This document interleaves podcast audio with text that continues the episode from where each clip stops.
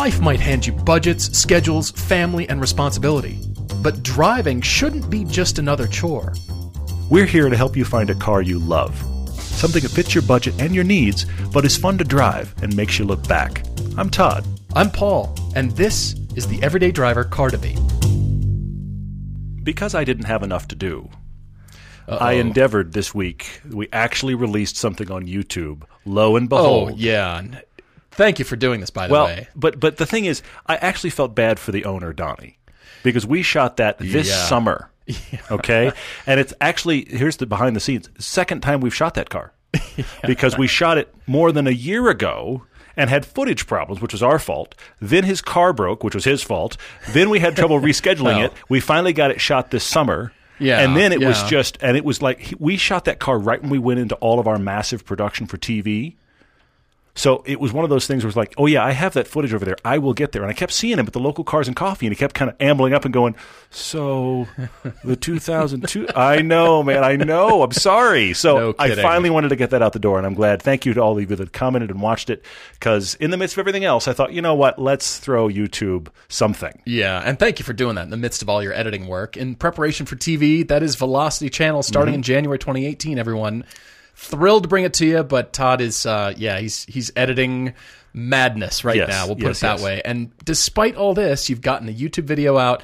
And yes, Donnie, thank you for the use of your car again, cool, multiple yeah. times. Do you see his comment? It's got a cracked subframe now, so the car's actually down again. Again, again. Ay, ay, ay. It's just it's an on. I mean, he loves it, and as you can see from our, our video, we enjoyed driving it. But it is a constant.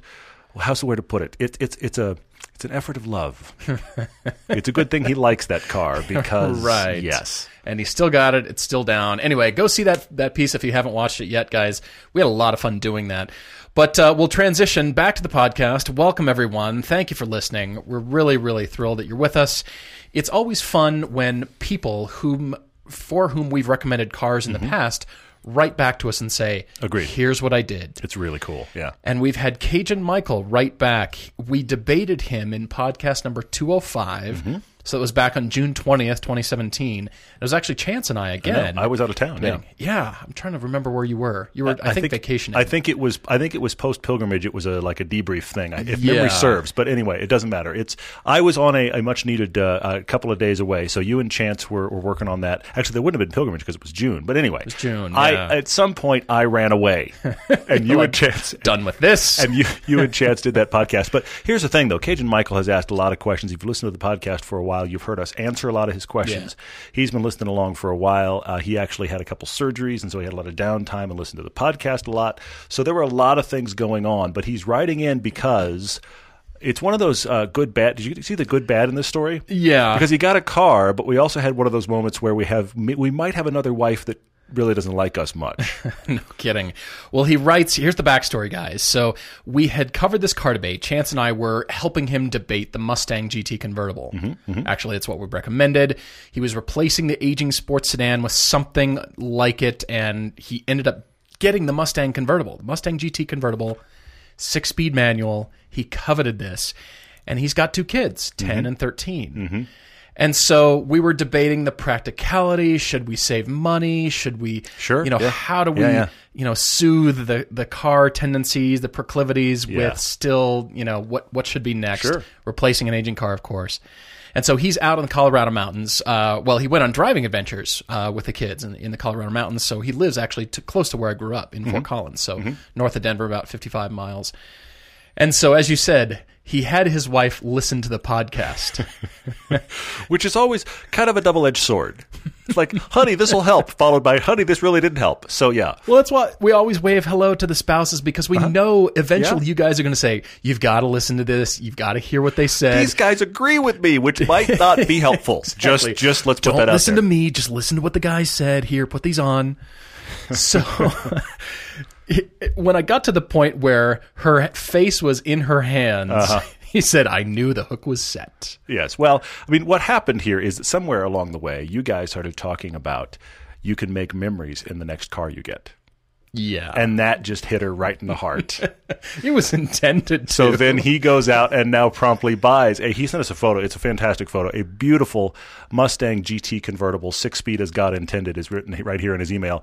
And uh, you and your 13 year old daughter kind of drove halfway across the country in it. Had a father daughter drive. You wrote, you wrote you went down the Vegas Strip at night with the top down, and she stared at all the lights. That's cool. That's that's That's amazing. really cool. Yeah. Yeah. So as Todd said, he had job change, some surgeries, he found this car and they they did the whole road trip. Vegas, what else? Western Utah, which we love, across Colorado. And he says, best of all, it was the two and a half days of smiles and laughs that they'll never forget. It's super cool. That's that's a road trip right there. I don't care who you go with. That's what it's about. Absolutely. So, Michael, thank you for writing in. Thank you for the photo. Thanks for just being a fan because we love this stuff and we love Mm-hmm. Yeah. it when you guys write back to us. And it doesn't matter if you buy the car we recommended. It's more along the lines of, "Hey guys, Yeah. your thoughts sparked my thoughts, and I ended up getting Absolutely. whatever it is." We actually got a cool email today. In fact, I want to run it uh, by you later. We should talk about it on another podcast. Somebody that wrote in, another person wrote in and just said, "You didn't debate for me." But I listened to the podcast, and based on listening to the podcast, I went and drove these things, and they found something they loved. Very I mean, cool. actually, Michael is the rare, rare exception here because most of the time when they write back with what they bought, you guys recommended the following six things and then curveball in the email. By the way, these four things I didn't let you know, and now I bought something totally off the radar. But but the Mustang GT was what you recommended. He bought one. That's a that's a full success. And road trip with the daughter, awesome. I love this. Totally, totally. And yeah, making memories together. It's a short time when your kids are with you, so Yeah. make those memories and yes, another one bites the dust. It's it's crazy. It's crazy. Yeah. we did it. So anyway, thank you for that. It's just good to hear from everybody and uh, For sure. Well, I from mean, what you're getting. but I, I, look, I keep beating on this reality, but it's true, and that is what we want more than anything is whatever car you're driving, you love it. You like that that's your car. Yeah. It's less about is it a minivan? Hopefully it's not. Is it a Prius? Hopefully it's not. But or is it a fun sports car? Hopefully it is. But in spite of that, if you go out and go, that's my car, then that's a successful purchase, and that's all we're going for. Yeah, yeah. I'm just thinking about all this. We've got some great debates for you and Mm-hmm. lots of listener questions. This will be, uh, man, we could just keep talking so much, but uh, As we do. That's why. That's why we do this twice a week now because we can keep talking. it's amazing. But it really, guys, it does stem from the fact that Todd and I want to help people. We genuinely want to help you guys, Mm-hmm. anybody listening, just get thinking differently. Take our stuff and disagree with us and say you guys don't know what you're talking about, or you know, I did this or I did that. You know, but if uh, if we can spark ideas and, Mm-hmm. and get you thinking and getting something you really love. That's what we do. And I'm going to jump off that and say if if you feel like this podcast has been the least bit helpful to you, or let's let's be honest, annoying to your spouse, do us a favor and give us a rating on iTunes. That does help. Share it with somebody else that listens to podcasts. I keep bumping into people who actually don't listen to podcasts at all. And have started with this show, which is also really cool. Hmm. That's rare. And, and I do yeah, feel like cool. there's nobody. I, I don't know if you noticed. There's nobody that kind of listens to podcasts.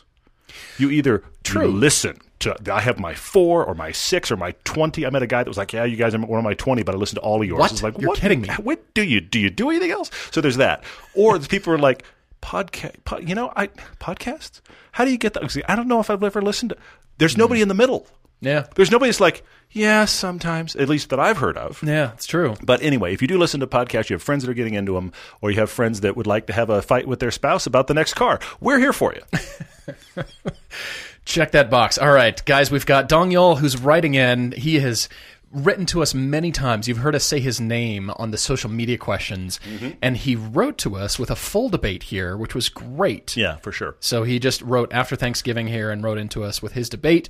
He's looking for something in the future here, something actually he's suggesting all GM product right now. He's got the disease, and he's moving around in types of cars, so it's time to move on again. cool. We've also got Ruben in Atlanta that wrote in recently, and he is kind of a two in one.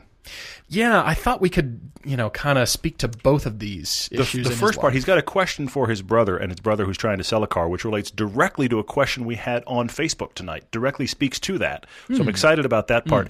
And then actually, Ruben has a car debate for himself as well. And we'll do some social media questions. So buckle up because it's going to be like four hours. No, it's going to be like an hour. And Right. uh, yeah. It's going to go fast. All right. So starting with Daniel's podcast here, or his debate, He is driving, or was driving, a 2014 Ford Fiesta ST, Mm-hmm. which he bought that was inspired by our, our Tiny Turbos video. Mm-hmm. So that was uh, the Abarth 500 Abarth. Yep.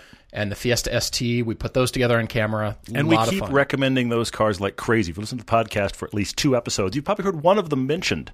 So uh, he loved that Fiesta ST, but he brought up an interesting point here. Hmm. He ended up selling it because he felt like he always sat too high. Yeah. And yeah. over time, he kind of came to the conclusion because you and I have talked about the fact that we love that car. So does Chance. But Edgar, who's five nine, doesn't like That's it. That's true. You're right. I remember that. and has this. talked about he thinks it's a tall guy car because all the guys he feels like that really love it seem to be tall. Daniel is five foot seven, Hmm. and he always felt like the car never really fit him, and he was sitting on it. That's interesting. I had forgotten that Yeah. uh, that comment from Edgar too. Yeah. I mean, Dongyul's writing in. He said this thing bothered me. It was the center of butt gravity, air quotes. and I'm already my mind has already gone to a T-shirt. It's already gone to try and illustrate what is butt gravity. Let- What is the equation? What? Let's break it down into chemical compounds. What? We'll call up our friend Jason Fenske and have him calculate butt gravity. I mean, but it is. It's the seat of your pants thing, and he Yeah. was he needed this seat to be an inch or two lower. All right, so he traded in this ST Mm-hmm. because of this issue, which was apparently a deal killer. Yeah, I mean, he, he thought it was a great car, but he never felt like he was sitting low enough, which is a mm-hmm. fascinating reality. But you got to be comfortable. You do have to feel like you're properly plugged into the car. He went a very different route next, though. I love that he took your Acura TL Type S suggestion. You've you've mentioned this car a mm-hmm. fair amount. Yeah, the 0408 range. Yeah. Yeah. he bought an 08 Acura TL Type S with the manual with 140,000 miles. Hmm. So this is really an interesting part of the equation. He went from Fiesta ST Yeah. to a really high mileage TL because of the dynamics, because he wanted the car mm-hmm. and the mileage didn't matter. Well, it doesn't matter on those anyway. Yeah, exactly. of course, you know, Yeah. just the maintenance. But he was looking at it as the better Accord because he's always wanted Mm-hmm. this V6 Honda Accord coupe with manual. But he thought, all right, this is a bit of a step up, bit of a I think it's a unicorn. great choice. I think it's a great choice. I agree. That checks all the boxes too. It's it's the generation that I like. It's the last year. It's I think or the second to last year. I'm going to get it wrong, but it either ended 08 or 09. It was one of those last years, which is the only time they made the Type S, and then with a manual. I mean, that's a hard to find car, yeah, yeah, and true. it's a very different car than the Fiesta ST across the board, and he's loved it. yeah. Which at that point you'd think, okay, awesome, great story. But Dongyul has our disease. He does. he he has the disease, which is I like like I had like 24 hours after I got home with the Lotus Elise, I was looking up Lotus Elises, and I stopped myself like, "What? You are an addict. What is wrong with you?" I've decided the disease is contagious by audio because you hear somebody talking about that and you think, huh, what what what, am I going to do about that area of my life? What what are those going for now? It is contagious. Yeah, I don't even like Lotus Elises, now. but now I'm going to look at. I didn't know they were that expensive. That's interesting. You know what else? I, yeah. So anyway, so he's looking right now and thinking, rear wheel drive is next. I love this. All right, so he liked the TL because it flies off the radar, hmm. which is cool. So here's what this recipe that he's building here. This is what it, this is saying to me. He likes cars that are kind of off the radar. He likes sleepers, and he wants a rear-wheel drive car. Mm-hmm. So right now he's looking at a 2016 Cadillac ATS or a C6 Corvette. Mm-hmm. He says, "Yes, I'm single, and yes, I would daily the you know what out of it." Yeah. So we'll see. Like but that. he is That's looking. cool. That's cool. Yeah, for sure. I'm just I'm wondering part of this equation too is the willingness to go back to great cars despite high mileage. Mm-hmm. Because a lot of the times, you know, you think, all right, I'm on to the next. It doesn't necessarily have to be later, newer model years. I certainly didn't. No. you 2013 FRS to 05 Mini and 06 Lotus Elise. Yeah, that's a jump backwards. I mean, if if it you know actually checks the box and you can find Sure, the car you want, sure, yeah. there is absolutely no worry, no reason to not. As a matter of fact, Hmm. and he even says, "I'd be up for some of the maintenance too. I can take care of that, no Mm-hmm. problem." And so it's gotten me thinking differently with the okay.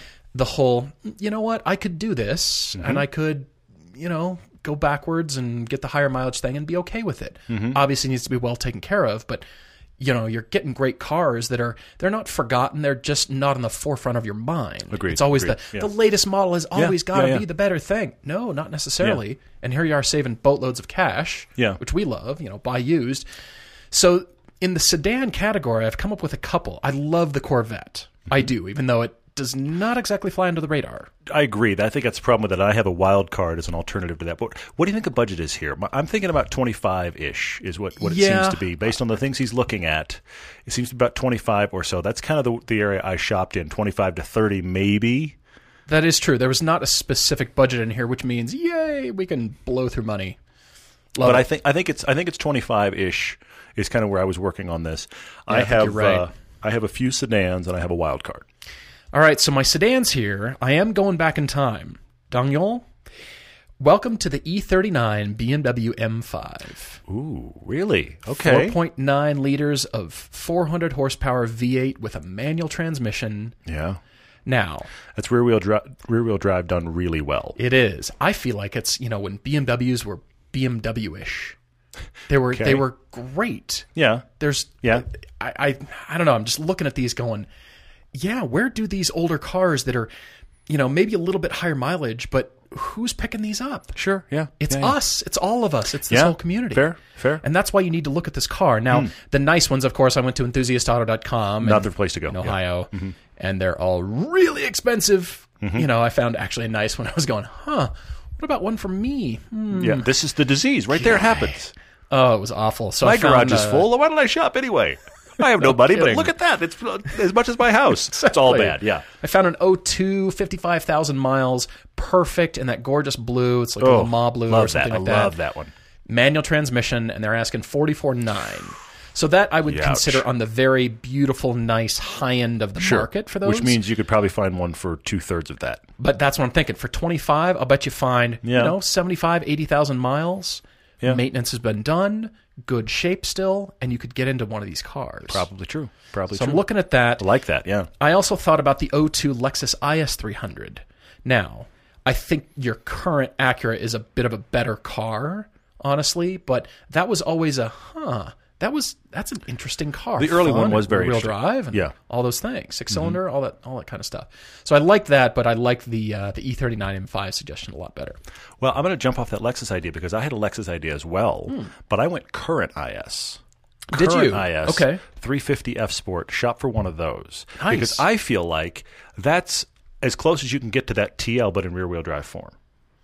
I can see that. It's Okay, not a, it, right? it's a fly under the radar car. very much so. Uh, it's got really good dynamics. It's got good gas mileage. It's it's going to run because it's a Japanese car and it's known to have reliabilities just that just runs. I feel That's like true. it checks all those boxes the TL does and then checks rear wheel drive. It's not That's a good the point. best for dynamics. It's not it's not what we talked about it when we reviewed it with the 3 Series and the Cadillac ATS. It won that comparo because we felt like it at least I remember I made this comment, but I think you said something similar that it was kind of like a seven or an eight in every category, Yeah. and the other guys were more volatile. They were a three over here and a ten over here, and Yeah, the they Lexus hit was this just solid across the board. I don't so like that's that, that's yeah. why I feel like I mean I look we like the Cadillac ATS. I think it's a really good option, but I think if you're going to drive that, drive the Lexus IS Mm-hmm. and just get a look at it and deal with the Predator Maw, which I feel like is, is growing on me. I hate to say that it's like a Just, disease. isn't but- it funny just living with cars and you see it more and you think, oh, okay. Well, you All know right. why I think I like it better? Because I have seen that executed elsewhere in their lineup far worse. So now I'm looking at the IS going, that's not that bad. Because the other ones are worse. Yeah, which is a That's terrible thing I happens. Uh, like you. Everybody else terrible. is worse. I also think that I'm surprised there's no BMWs on the list, on his list. Now, you, you had a great one. Right. That's kind of what I was thinking. Totally agree. I also think since he's open to two doors, what about shopping the 135i? Oh, good. Yeah. And if you want to go a little newer, can you get a 2 Series for this? Can you get a 228i? Maybe. for 25? I'll bet Probably, yeah. I'll bet you ya. might even might even get lucky and find a 235, but I bet you the 228s are out there. We we drove that one on the track. We talk about it all the time. Get the Sport Pack with the ZF. Yeah. That's a surprisingly good car. I bet you could find a 2014. I'm sure you 228i. could. So I think that needs to be out there. One more sedan and then a wild card. Oh, okay. We're talking rear wheel drive sedan. What could you get a Giulia for? Really? Not uh, look. The, You're the talking base, brand new? The base Giulia. Go- Okay. I'm talking maybe go lease one. Oh. The the only way you can get deals leases on those cars is leasing the base one, but it's 280 horsepower. He's talking about how the TL is just under 300 horsepower. We're in the same world. Interesting. And it's, you know, if you lease it, then you avoid the is it going to run questions. yeah. Yeah. And just go get a Giulia on a lease. And then you went rear wheel drive, sedan. I think why not? I think it's worth I think it's worth driving and considering. It's the other end of the spectrum from the IS, honestly. true. That's but true. because it's it's it's more look at me depending on the color granted but it's more look at me. It's a little bit unknown in reliability. It's all of these things but dynamically the lease. but dynamically awesome. Dynamically awesome. So i think the giulia is worth it. And then my wild card i see your corvette but i don't think it's under the radar at all. No, it's not. if you're thinking rear wheel drive you want a different driving experience. What about a 996 911 Dig it. because look we know a few people that have bought a few of those cars for just under 20 grand Oh yeah. They're not the Be Precious 911. They're the buy it and drive it 911. Honestly, that is the good part about him. That's the great thing about them. Dale drives his. He's got almost 150,000 miles I on his. Jay here locally bought one. Yeah. Jordan locally here bought one. I mean, people are finding No them for under 20 and just driving them. Yeah. Yeah. So, look, I mean, I, I will go ahead and say all the, the standard problems. Yes, they have the egg headlights. Yes, the interior is dated.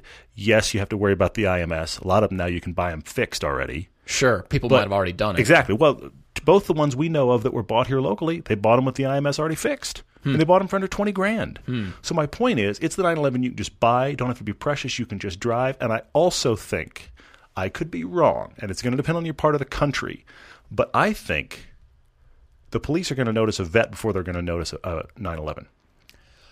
Especially, I think, if you're in LA. Depending on how it's driven, although I will come back, I will make a counterpoint about, oh, it's a vet. You must be, you know, 75 years old driving in the. What? A young person driving a vet? Yes. Get him! You are you are making a statement. Well, it's like me in the FRS. The couple of times I got pulled over the FRS, two hysterical things happened. In both cases, the police officer was younger than me, which made me feel staggeringly old. And secondly, I watched him try to cover the kind of facial double take when he realized the person driving the car was twice as old as he expected them to be when he pulled over an orange Scion.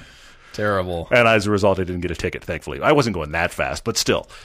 All right, well, Daniel, thank you so much for writing. If you've got your own debate, write to us at everydaydrivertv at gmail.com, or you can find us on the website. That's just regulareverydayDriver.com, and uh, write to us there. We're going to take an early break with some advertising, coming back to you shortly.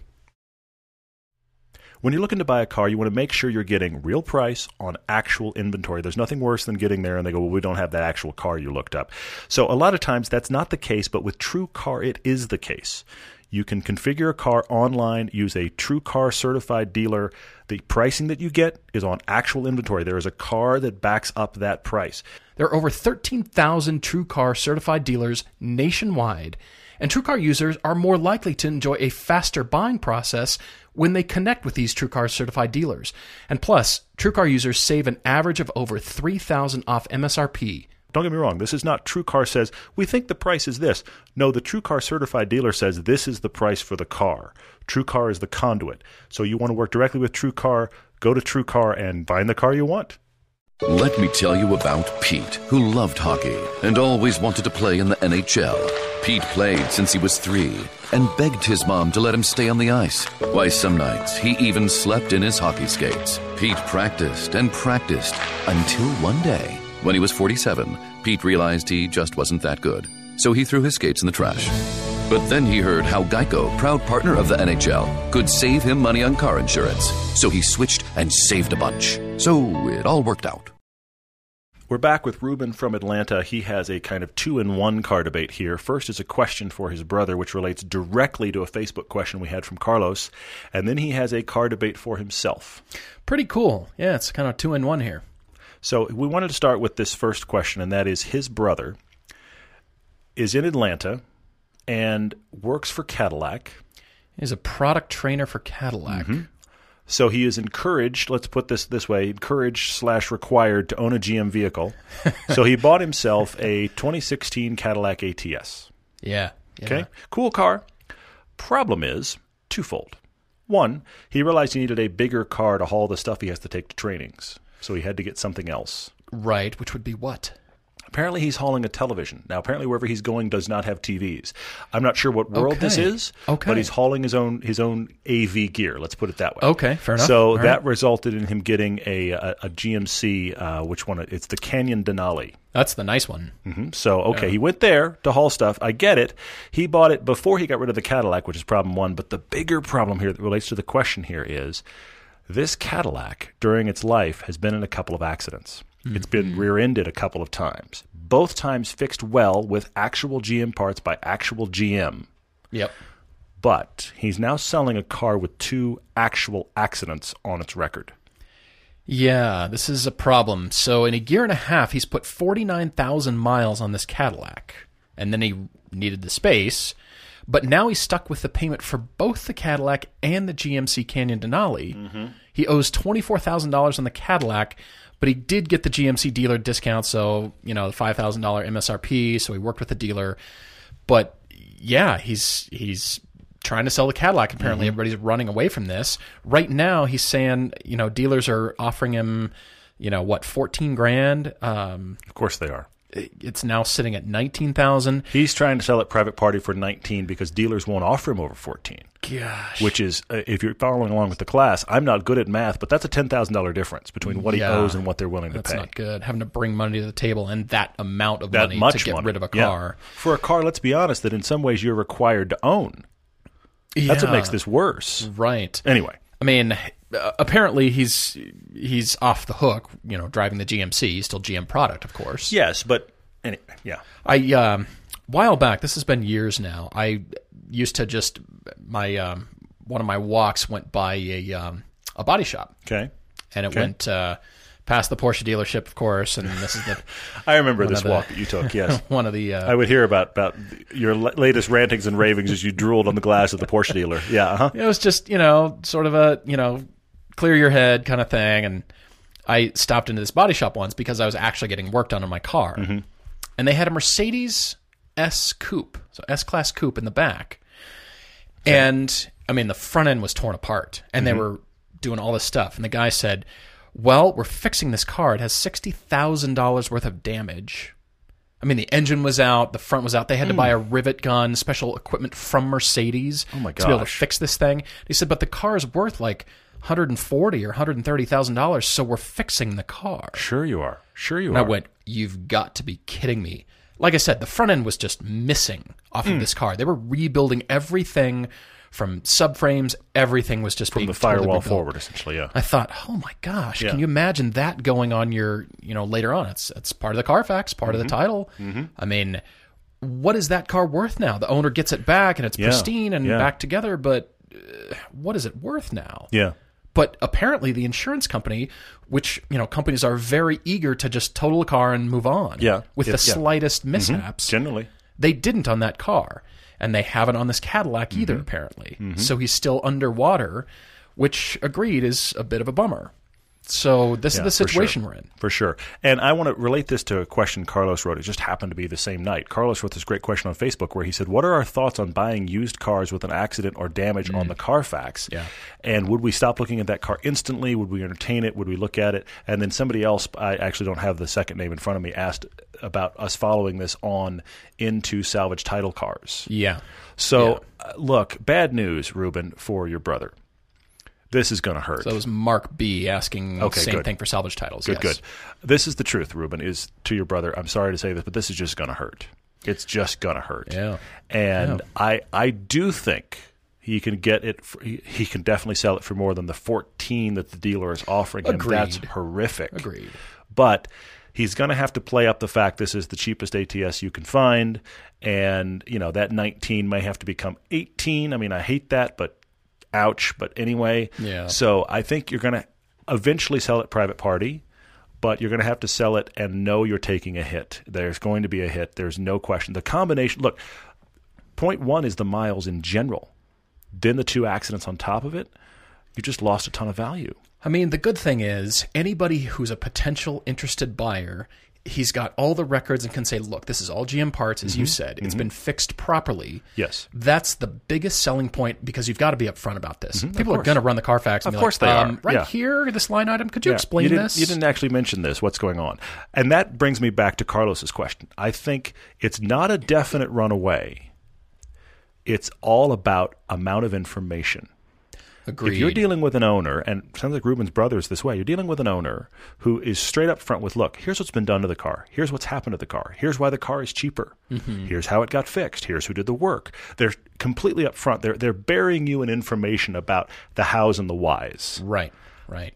I don't think it's a definite runaway because you could possibly be getting a screaming deal on a car that's just going to work for you. I mean, you could just be at a point where you know what the the price of the car is so important, and and saving money is so important. And look at the car I'm getting. Mm-hmm. Yeah. nobody has to know because it was fixed properly. Yeah. but you're right. Overwhelm the person, potential buyers, with enough information so they feel confident. Yeah. you know what? I'm not being scammed. They're just in a situation. They're offering a low price. Am I okay with that? Am Yeah. I okay with this damage? Yeah. I mean, there have been, you know, we've talked about flood damaged cars from all the hurricanes. And, Hail damage, these kind of things. you yeah. know, sometimes those cars have been just cleaned up and worked their way back into rotation. You don't know where they came from, auctions, Agreed, and agreed. they just kind of wind their way through the system, and you don't know.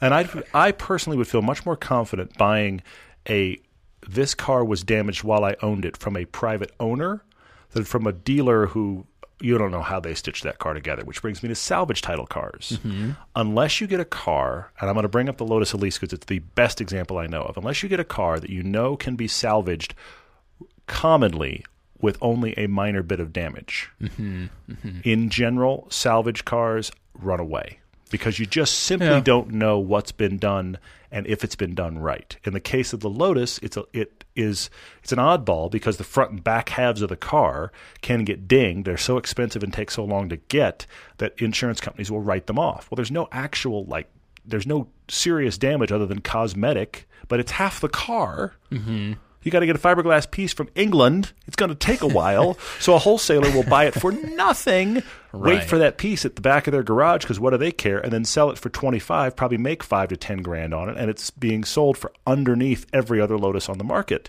So Yeah. if you know, and that's a very specialized reality. If you know about a car that was salvaged or branded title for a reason like that, okay. But in general, if it's just in the ether, we don't know why it is, run, run, run, run, run. Right, and that means you've got to get the story, you've got to get the information. Yeah. Ruben's brother, of course, has all the photos, Mm-hmm. and the the damage was actually to the rear of the Cadillac here, Mm-hmm. and it was up high. It was by a truck, a large semi that tapped him. It was a love tap from the back. It was more like a love bash. and uh, you know, stopping on the freeway, all that, but it was up high. So yes, it damaged the the panel and the Mm-hmm. unibody part of the construction, but at least it wasn't the floor pan. Yeah. nothing buckled down there. Yeah. and it wasn't the impact bumper. Sure. And sure. it was the rear of the car. So in this case, I'd say, you know what? Yeah, that the photos were ugly. Yeah. But on the other hand, of all the places to damage a car, Sure. I mean, car doors actually have a lot of mechanisms and moving parts in there that you think, all right, and all those doors hung back properly, are they Sure, aligned yeah, yeah. correctly? This was just kind of the rear quarter panel way up high, trunk lid and the rear rear you know side fender, rear quarter mm-hmm, panel. Mm-hmm. I'd say that's the best possible area. because you're not blowing airbags and those kind of things. Right. Once you get into a car that the airbags have been blown and that's why it was salvaged, please run away. I Yes. just that's just and airbags stuff. are a destructive, awful event. It is Yes, an, they are. an explosion at 200 Yes, miles an hour into your face. Ugh. Anyway, so yes, um, hopefully that's that's the that's the position that uh, that you're going to have to take. Um, we're we're bummed for you, but uh, you know one of those. Mm-hmm. I think you can get more than the dealer's offering. Oh, but I, but I, but I think there's no question that it's going to hurt. So on to Ruben's actual car debate for himself. Uh, he is uh, he's recently engaged. Congratulations! Yeah, and his congrats. fiance is taking his current car, which he actually really likes, 2015 Honda Accord LX. She likes it. He had a feeling she would like driving it. It's going to become her car, which means good news. Ruben is shopping. All right, so he's an enthusiast. He's been into German cars pretty much since he learned how to drive, Mm-hmm. starting with the '94 Ford Econoline van. That is not a German car. Yeah, I was going to say that that story didn't work right very well. Yeah, but I follow what he said. non sequitur, but moving on to the 98 Mercedes C230 that he drove for three years. Then he gave that to his sister. I love that you're just, you know, giving all your cars to the women in your I'm, life. I'm done with that. I'm done with that. Yeah. so then he finally found the car that really started the disease off for him, which was an 03 VW GTI 20th anniversary six speed manual, Mm-hmm. 1500 bucks. Yes. blown motor, he swapped out himself, learned to wrench on cars, and he did all the electrical work. I mean, he he did a lot of replacement on this, and then he flipped it for forty five hundred dollars. No, he flipped it for forty five hundred profit. profit, He you're right. Sold it for six grand. so six grand. You're right. I read that wrong. This is the best engine swap in history, right forty five hundred dollar profit. Fantastic. So uh, it was to finish paying for college, and then he got the 2015 Accord. Mm-hmm. And sleeker interior, rack up the miles, and the best part is the fiance loves it. Mm-hmm. So, but here, here's where this gets difficult, though. His budget for what's next for him is ten to fifteen grand, Yep. and he goes on to say how much he's just realizing as he gets older and thinks about cars more. He wants the interior to be nice, Yeah. and he'd like it to be German. So this is what we're shopping for. Older's a relative term. He's 25. Yes, I know, I know, but he's but he's twenty five, not fifteen. Well, true. Very true. When you're when you're 15, you drive cars like I drive. When you're 25, you drive cars like you drive. This is the reality. okay, that let's be honest. All right, fine. I mean, I did have a Porsche when I was 27, so I'm, well, but yes, but that was much nicer than the car I had when I was Well, 27. This is the point I'm fair making. enough. We are moving on in a progression, and I am the child of the two of us. that's true. All right. Anyway, so uh, lots of possibilities here. He's going back to school for to be a physician assistant next summer. Car's going to be stored outside, whatever he gets, Mm-hmm. and the commute is short, so 16 miles a day, about eight miles each way. And he's planning on keeping this car for about five years before he upgrades from this. So it's got to be something pretty decent long term. Mm-hmm. And uh, he's got no undergrad debt, which is nice. Mm-hmm. Well done. And he had scholarships too, so well done. And so he's given us a list of possibilities here that I'll run through real quick. Yeah. And then uh, I think we should kind of decide. I mean, he's got great choices in here that I agree with. Starting with both GTIs, Mark 6 and Mark 7. Mm-hmm. He's got a bit of a hookup, apparently. He's looking at a Golf R, but I think that's maybe a bit out of this equation. Certainly is at this price. find a salvage or rebuilt title car. Yeah, I, I think that's just out. Yeah. It's, you know, it's in his family. I mean, just saying. Might be an option. Uh, what else? E46 M3. Another BMW, the 228i, Mm-hmm. which he also loved, but I think that one is solidly out. I think 10 to price 15. wise. And honestly, I would be worried about the E E46 M3 you find for 10 to 15 grand. It's a great car. Sure. We like it, but the question behind that is and it needs please hand me the list. Mm. Probably subframe what what what's it going to need? You know, I mean, I'm going to say it again. Our friend Jamie, who's great when we drove for Icon, yeah. he just sold that car for 40 grand. He did? It I didn't know the price. It needed nothing. Oh. It needed nothing. It was gorgeous. Oh. Yeah, it it was, was. perfect. It was low miles. Anything it ever even hiccuped, he fixed. So Amazing. the E46 you find for let's just say 14 grand right now will be fun to drive, but I will be worried about what it what it needs. And the ones that typically are that cheap are the convertibles. So Hmm. the, the sedans are more. So I, I'm a little wary, even though I love that car, I'm a little wary of that car for you. Sure, I can see that. Uh, what else? Test drove the Focus ST, but the interior felt cheap. Back Mm-hmm. to the interior proclivity that he's got. Maybe an Audi. So interior very high on the list there, but Yeah, yeah, kind of yeah. Mm-hmm. depends on which one. Even though he does know how to wrench. S2000 could be awesome, but you know we'll see. Yeah, I mean he's. I think it's a limb. I think you're out on a limb there. Yeah, he's realizing, I, man, it'd be cool to own one. And then I think as he thinks about it, he realizes parks outside, you know, has had hatchbacks and has cars of size. And do I want something that small? Because in the next sentence, he talks about how Miatas and Minis, he test drove both and concluded they're too little. And I'm going, so the S2000 is still on the table? I think it's got to be out too. Sure. Yeah, I'm I'm agreeing there.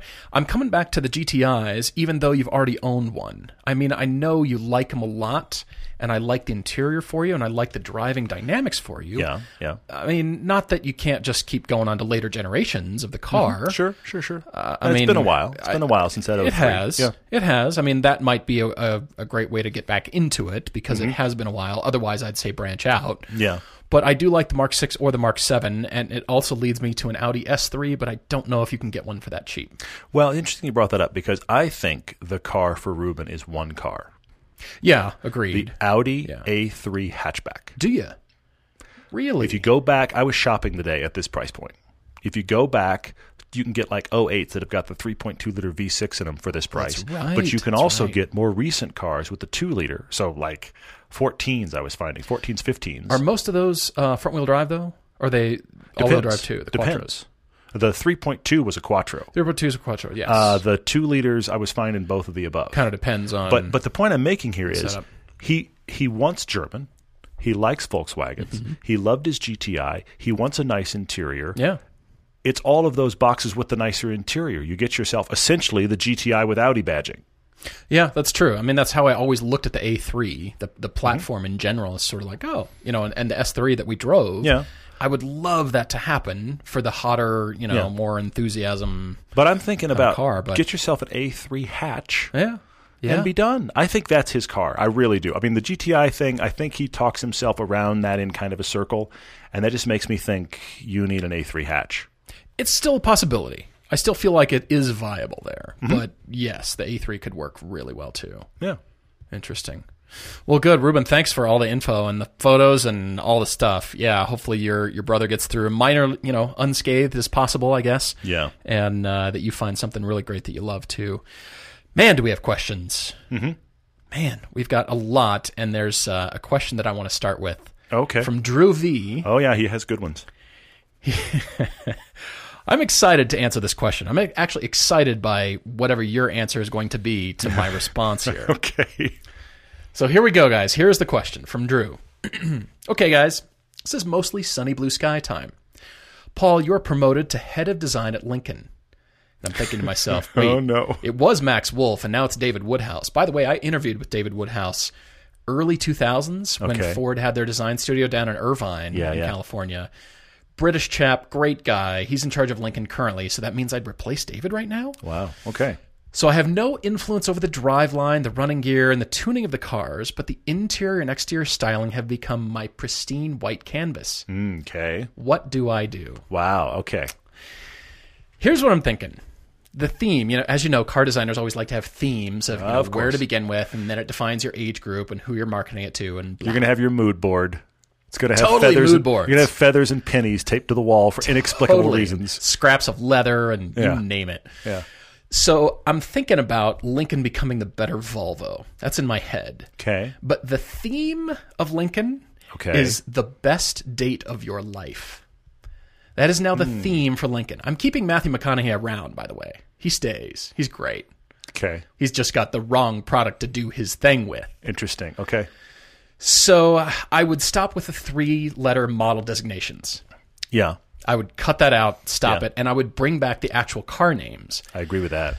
But I wouldn't just stop there. It's not just names. It may be the cars might be named after women's names, like Hmm. the Lincoln Jessica, or the Lincoln Ashley, or the Lincoln Desiree, something like this. Okay. Okay, so it personalizes things. Unless you had a girlfriend with any of those names that is now your ex, then you will never buy that car. True, but okay, whatever. I mean, I think the, the letter designation, the alphanumeric, works for Germans. I don't think it works for American cars. Well, but if a car has ever had a name and you are not using the name, you should be taken out back and shot. the fact that we have names with history, bring them all back. Agreed. So names. So I would lead with brand new platforms, even though I can't touch the platforms. But I do want to. I want to Mm-hmm. want to say these wouldn't be shared with Ford cars. These would have to be all new, and I- Proprietary, yeah. I think they'd be all electric platforms. as a matter of Really? Okay. All right. I would really differentiate the brand of Lincoln. Go fully electric, Mm-hmm. luxury, loaded with easily upgradable technology. I would partner with a tech company, Okay. much Okay. like Intel has just announced their partnership with Warner Brothers for all future autonomous in-car entertainment. Yeah. Okay. Something like this, this kind of thinking. So imagine the interiors. The electric Jessica is dressed differently than the autonomous Ashley. There's going to be a there's going to be a company selling the electric Jessica, and it's going to be a very different product. By the way, I'm sorry, but I'm that keeping it, anyway. I'm yeah. Uh-huh. keeping it clean, keeping it nice here. But it, this this manifests itself. The point is, it's beautiful textiles and materials, sure, and sure. each car has this personality to it. Okay, so I'm thinking restrained and bespoke elegance. I'm not thinking uh, there's some edge to it. You know, Volvo has Polestar. You know, there's Mm-hmm. Sure. Yeah, yeah. some sport, but it's mostly luxury, refined Mm-hmm. tech. That's my thinking. So I would stop drawing the squircle. It's called the squircle shape. The squircle. It, it is a word, and you know what I mean. It's that Yes. box with super radiused corners on it. the squircle. And also, please stop using black label. Yes. Anyway, stop using yeah. that. I would look very hard at Japanese interior design, Italian fashion for the way clothing lays, you know, the cuts Sure. of Italian fashion, The layers of stuff, yeah. Swedish furniture, and certainly Bang and Olufsen technology, how they integrate technology into product design. You don't have a mood board. You have like a mood cubicle with It's all of these things could be sampled. warehouse. Yeah. All right, so it you know cuts of cloth, all these sexy shapes, and not this current blocky slab-sided garbage they have Sure, going on. sure, sure.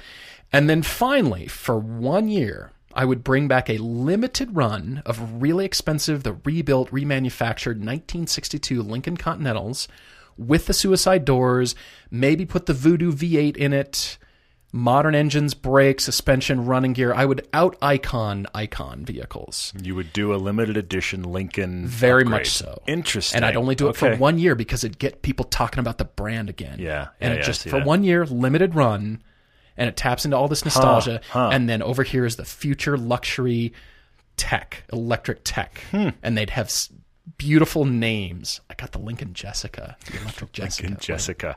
Love that name. Wow. Okay. All right. That's what I do with Lincoln. Wow. Wow. There's a second part of this question. There is. for me. There is. But Drew, you the, welcome to the next half hour of the podcast just for Paul because I I my brain's already awash. But anyway, so Drew asked me then, okay, with your new designs, Hmm. I get a clean slate on directing commercials and putting out the PR marketing sense of Lincoln to desperately try to get away from Lincoln. Nothing to see here. What do I do? Do I keep Matthew McConaughey, etc.? I do have thoughts on this, and the first thing I would do. I'm sorry, I know you didn't agree, but Matthew's out. Oh, you think so? He's gone, huh? Because here's the thing no celebrity spokespeople at all. Out. Okay, No, he's not enough. replaced by anybody. It's about the cars. It's Fair about enough. the brand. And I, and the best thing I can think to put into your brain is two things. The cars dynamically need to be BMW in the early 2000s. Mm-hmm. And the marketing needs to look like what Alfa has done for the Giulia. If you think about it, Yeah. the Giulia has had people in those commercials, but you don't know any of their faces.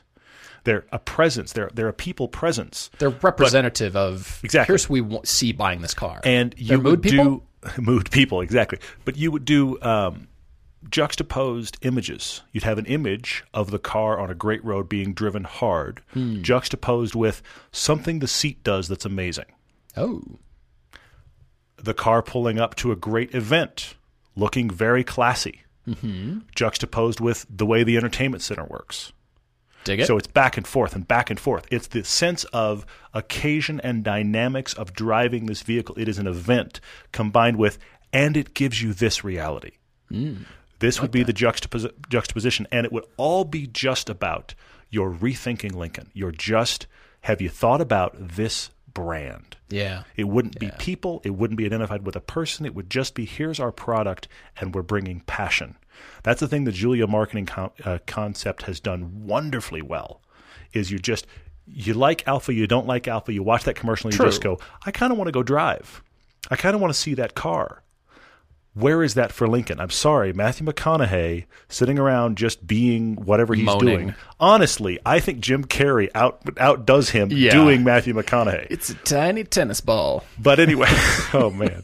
But anyway, so I think celebrity spokesperson's got to be out. I mean, I know Okay, why you use them, but I think it's got to be. Have you seen what we've made? Yeah. Because we're making something. You want to you, you want to give out that impression simultaneously of, and you've done it wonderfully with the Continental. By the way, these merge. These ideas merge. Okay. Because your one year Continental plays right into what I'm thinking. All right. You want to give people this impression of we're doing something nobody does anymore, Yeah, true. combined with, and we're doing it for the future.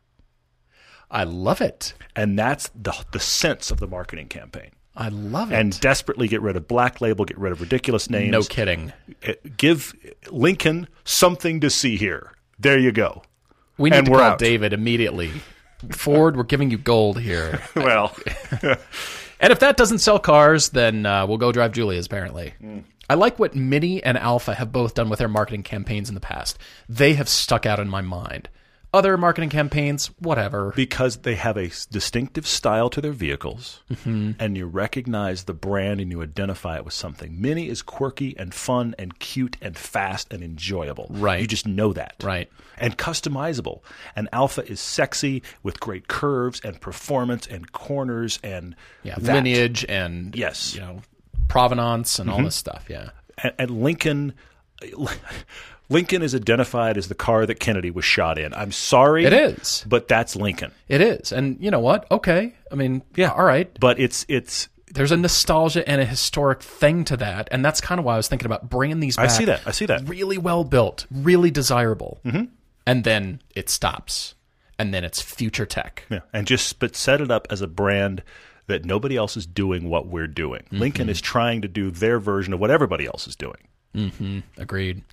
All right. So, uh, what other questions stuck out to you? That was a good one, Drew. That was, that was very thought provoking. I love it. Carter asked a question and said, "Would we ra- would I rather drive a Ferrari in Minnesota winter or a dirt bike in the dead heat of Arizona summer?"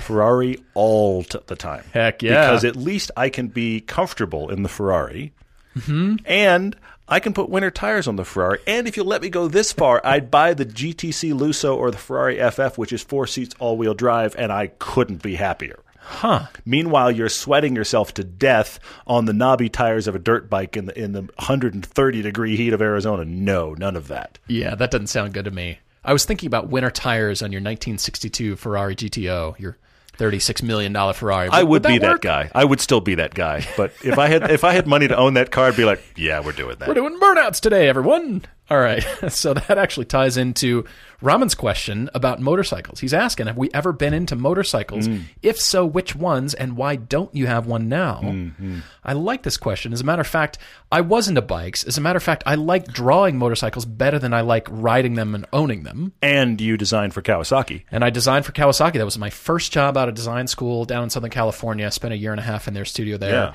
And I was doing, uh, I- I mean, I actually was kind of on the the start of all the quad runners, all the, the Mm-hmm. you know, the Yamaha Razors and all that stuff. We were building the, the Yeah, yeah, inline, the tandem seating ATV, stretch out an ATV because so many people are riding ATVs dual up and it's Yeah. really dangerous. So we Yeah. were actually thinking, all right, make a dual rider ATV and then expanded to larger vehicles and then Polaris beat us to it and Yeah. on and Yeah, on yeah. and on. That's where this market has become now. But um, yeah, I was doing cruiser bikes and all that stuff and had press vehicles, which I would ride to your apartment. I remember. Yeah. And I just was always thinking, it's not if, but when. Mm-hmm. I never, fortunately, had an accident. But I had many close calls, and I, as I've talked about before, I thought I'll never do the lane splitting thing like everybody in LA does. And then I found myself lane splitting at night at 105 miles an hour between cars, thinking, "Okay, what what am I doing? I'm stupid. This is this has just got to Yeah. end." And so I just stopped, and I thought, you know what, cars are my first love, Mm-hmm. and uh, I just went back, yeah, to loving to, to doing cars. I liked bikes, but I can get the same enjoyment out of being in a car. And I saw too many bad things go on in LA on a mm-hmm. bike. And I heard too many people that commuted on bikes. This is the joke I've always said because it continues to horrify me. Everyone I knew in, in Los Angeles that, that commuted on a bike said, well, the first time I got hit. Now, if you have to oh. quantify which time it was you got hit, it's time to do something else. I realize you can do back road, etc. I get that but I just I I'm so in love with the experience of being in a car. And the, the thing about the car in all of these experiences, the car gives you the option: do you want to be in the elements or not? It's true. Yeah. Do you want to? I mean, how do you want to approach this? I know that if you're a biker, we're all cagers. I get it, and and, and I've I love it. and I've been on bikes, and I understand the attraction. Trust me, I do. I just like the option that the car gives. Hmm. Yeah, agreed. See Ed the Ed the Sled's question on here. He said, "Have you ever considered supercharging the Lotus? Let's start a GoFundMe page for superchargers for your Lotus. Oh, Love it. There, look, we, we'd be more than happy to have your, your contributions if you would like to donate to the show, but don't do it so I can supercharge the Lotus. Would I? Yes, I would. But but that's not that's not worth a GoFundMe page. The, the Lotus is crazy fun even without that. What's nice is the supercharger you can put on those. Of course, I know about it. The supercharger you can put on those after the fact. It's about a five grand or so add on, and it's pretty much the same stuff they put on by the factory. Hmm. You just do it after the fact. There's a lot of there's well established kits, so I'd be curious. And the supercharged, it's kind of the business, honestly. But to be honest, I think I'd almost rather This is going to sound stupid. I'd almost rather We're car guys with a disease. It's not upgrade the stupid. Lotus to like an 09 or a 2010, the back end Oh, sure. of the range, and and not be supercharged, just for that extra little bit of refining that they did, as they just continued to make the car better and better and better, and they're still making it. I wish they were still selling it. Yeah, but I. I'd almost be more prone to do that. I know that sounds a little weird, but you know, the, the money that it would take for a supercharger could almost get me into one of those.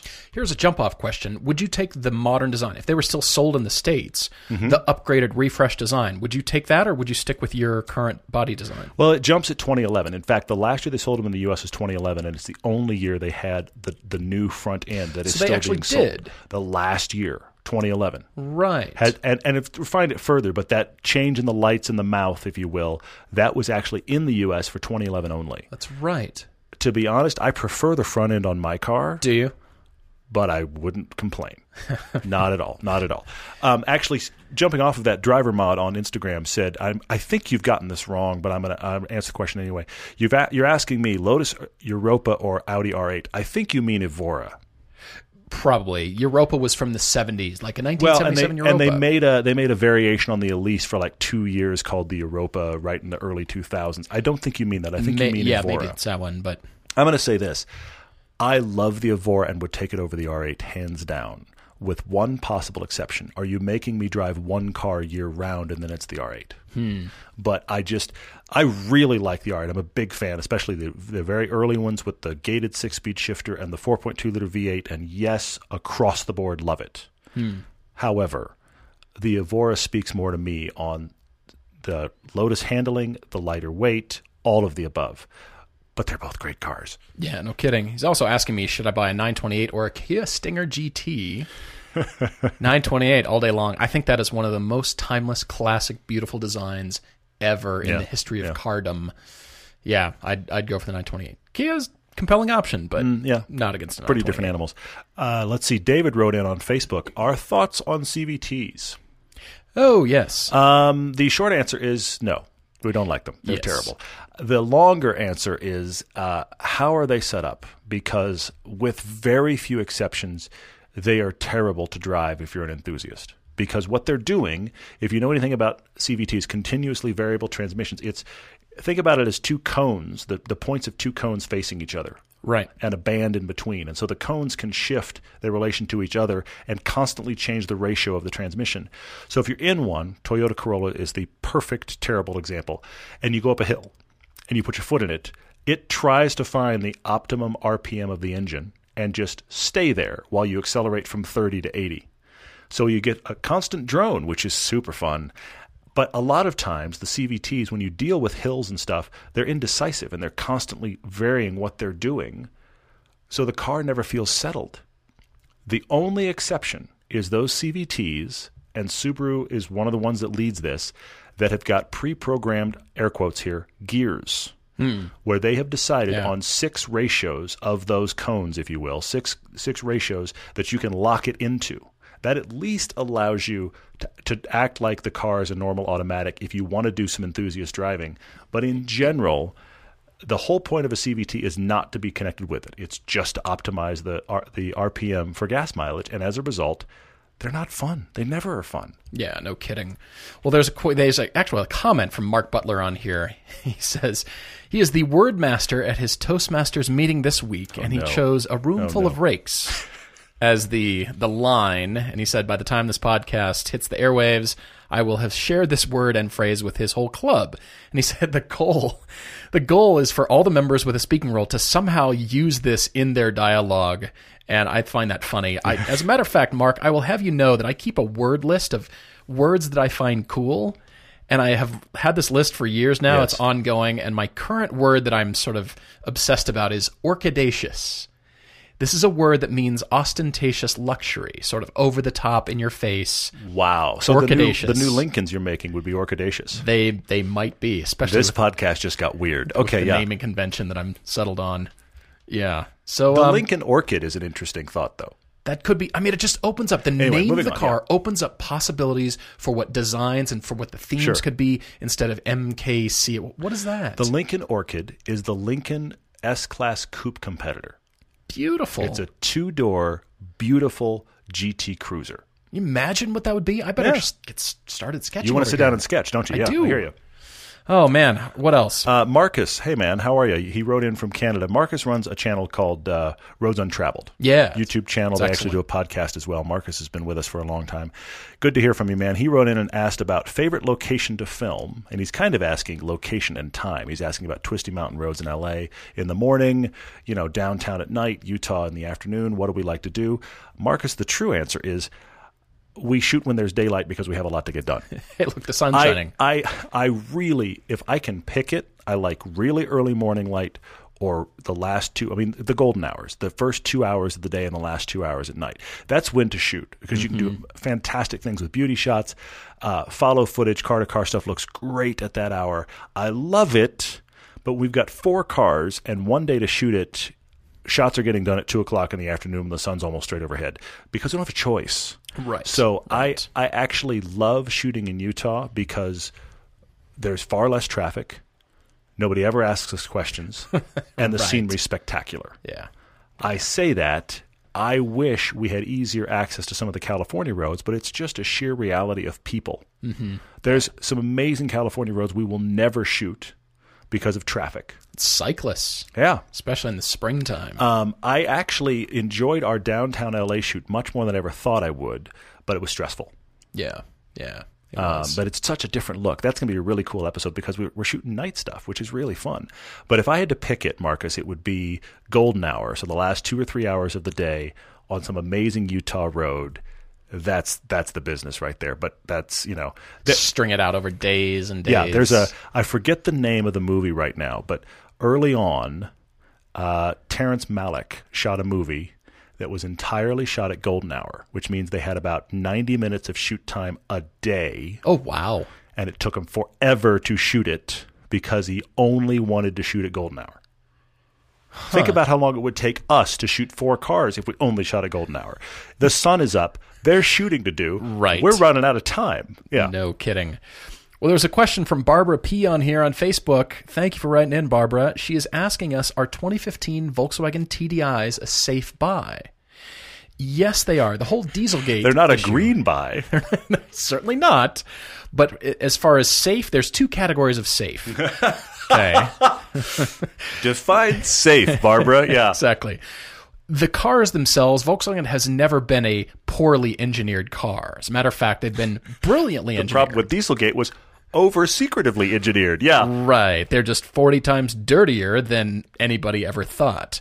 But from a safety standpoint, absolutely yes. But from a is my investment safe, I would say no. Yeah. unle- Because unless you can get a deal on one, you're going to get now. one for a song. Yeah. Yeah. so yeah. from a safety standpoint, absolutely. They're excellent cars. They're really well engineered. There's nothing wrong with the cars. They're Mm-hmm. just dirty. That was the whole problem. Yes, really. and, and, and they were sold. The further problem was they were sold as Volkswagen clean diesel. right. Now that we're past that lie, if you want to go buy one, knowing exactly what it is, and that's a diesel car that pollutes like a diesel car does, Yeah. but it gets really good diesel gas mileage. It's a Volkswagen. yeah, excellent, well built. What, what are you shopping for? Is kind of my secondary question. Yeah. Exactly. Exactly. What else? Any other questions for Uh, you? I have a last one that, that rattled around in my brain. I think I've got a conclusion that almost surprises me. Okay. Uh, Snow White MR2 wrote in on Instagram and he said, What is our all time personal favorite drivetrain layout? Uh, okay. He's saying front engine rear wheel drive, mid engine all wheel drive. He's just saying, what, what is it? He's bringing them all up. That's a, And I that's think- a tough one here. My, my first instinct is mid engine cars, mid engine rear wheel drive. It's my Yeah. first instinct. Yeah. But the more I ponder that, the more I think, you know what it is? I think it's actually a really well sorted front engine rear wheel drive. Depending on power and suspension setup and what the car is, and and all that ideally, stuff. hopefully, that front engine is close to being a front mid car. It's almost behind the front I mean, axle. you talking Corvette kind of feel? almost because the thing about that is, I love mid engine cars. I love my Lotus. I would I would wonder if I could pick the car I get to dream about and actually get to own one day to be a McLaren. Yeah. These are the cars I love. Okay. I love the feel of a mid engine car, and I want to own many. Mm-hmm. Okay. yeah. But I realize the mid engine car is always lurking in case you do something stupid. True. The front engine car is a lot more approachable at the limit. Yeah. in general. Yeah.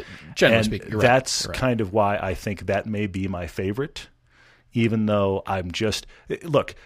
This is a bad analogy, but the, the mid-engine car is the amazing girl that you know is probably not the best for you, but she is amazing. and Not the healthiest of relationships. exactly, and the front front engine rear wheel drive car is the girl you really ought to be smart and just settle down with. Hmm. That's where I'm at. That's Good. where I'm at. Good. I can definitely see that. I mean, it very much depends on the car. It does. You can't It say does. it with definitive across the board. No, no. You know. But I but I feel like the the front rear the front engine rear wheel drive cars I've been in, I'm less likely to get bit. It's true. I'm with you there. And and depending on the car, see that's the problem. I could go back and forth depending on particular choices. I could say, well, not that, but yes, this, and then the drivetrain changes. Mm-hmm, But but sand, I guess for me, just because I love the Cayman so much, I do love that Oh, that yeah. size. But the Cayman is the most docile mid-engine car on the planet. Yeah, it is. It's just so well sorted. I, I just I love driving it every time Yeah, it's such yeah. an event. So I'm gonna go with mid and rear, you know, Mm-hmm. mid-engine rear-wheel drive. I do love that, but I can definitely see your point. M2s, M3s, Corvettes, Yeah. S2000s, FRS. on and on, On and on it goes. On and on it goes. They're just they're approachable. That's the thing about it. It's true. They will understeer, they will oversteer. You can decide which one you'd like it to do. And yet they all have distinct personalities. All the Of cars we're do. listing off. Of course it's do. not just Yes, a well, absolutely. they all feel the same. It just depends on the power. And Not if mid-engine cars were all as docile as the Cayman, I would go mid-engine instead. But they're not. no, no, they There's plenty of them that The are, Lotus are waiting bite. to bite. yes, I actually didn't tell you. I was on I was on a drive recently, and uh, it was that my kind of my last blast up that really cool canyon near here. Oh, sure. Yeah. Okay, and I was coming down, and I came into the, it was it was like a 45, 50 degree day, Okay. but it was end of the day. Okay. I haven't even told you this. End of the day. That, No, has got I'm those huge 180 switchbacks there on Emigration, Uh, right? yes. So I'm going through there. And so there's these pockets, like tree pockets, that are 180s, where it's a lot of shadow. And of course, those are colder, and I'm on my summer tires. I got into, I, I honestly, I did things wrong. That's the bottom line. That's the bottom line. I came into the corner, and my downshift, heel toe downshift, into the shadow cold part of the corner was just a tiny bit too late. Okay. Did you upset the car at that upset point? the car. And the back came around, and I did half the corner sideways. Really? Yep. It was total counter, counter, counter, counter. Hold it, hold it, and we're back.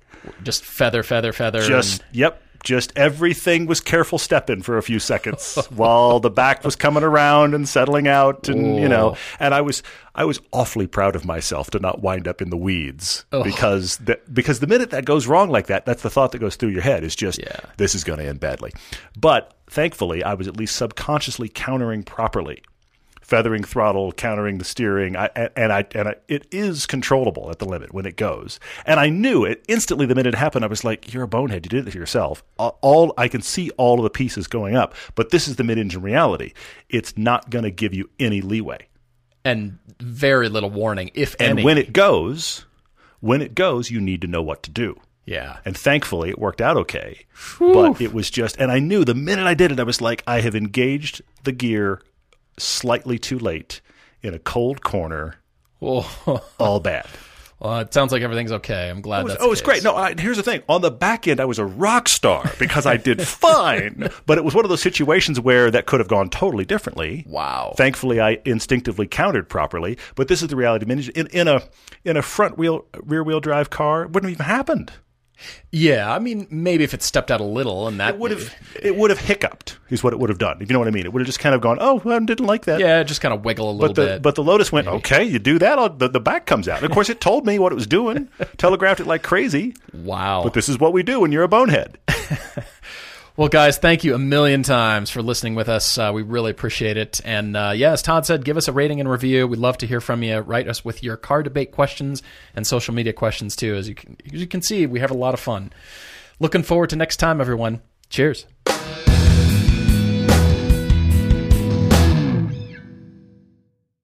Let's consider the secret life of the innermost nesting doll. Living most of her life in the dark, inside the other nesting dolls, she has plenty of time to think, if she could. Sadly, she has no brain. However, When an innermost nesting doll hears that Geico not only saves people money, but also has been providing great service for over 75 years, she thinks it's obvious you should switch. Because yes, switching to Geico is a no-brainer. Pity the innermost nesting doll and her lot in life. ADT can design and install a smart home just for you, backed by 24 7 protection. A new smart home at your service, customized for your lifestyle. Set up custom automations unique to your home to automatically do the things like lock the doors or set the thermostat when you leave. Even close your garage door from virtually anywhere. ADT will set up your home with multiple smart home devices and security features like indoor and outdoor cameras, locks, lights, and garage door control, even video doorbells. Visit ADT.com slash podcasts to learn more about how ADT can design and install a secure smart home just for you.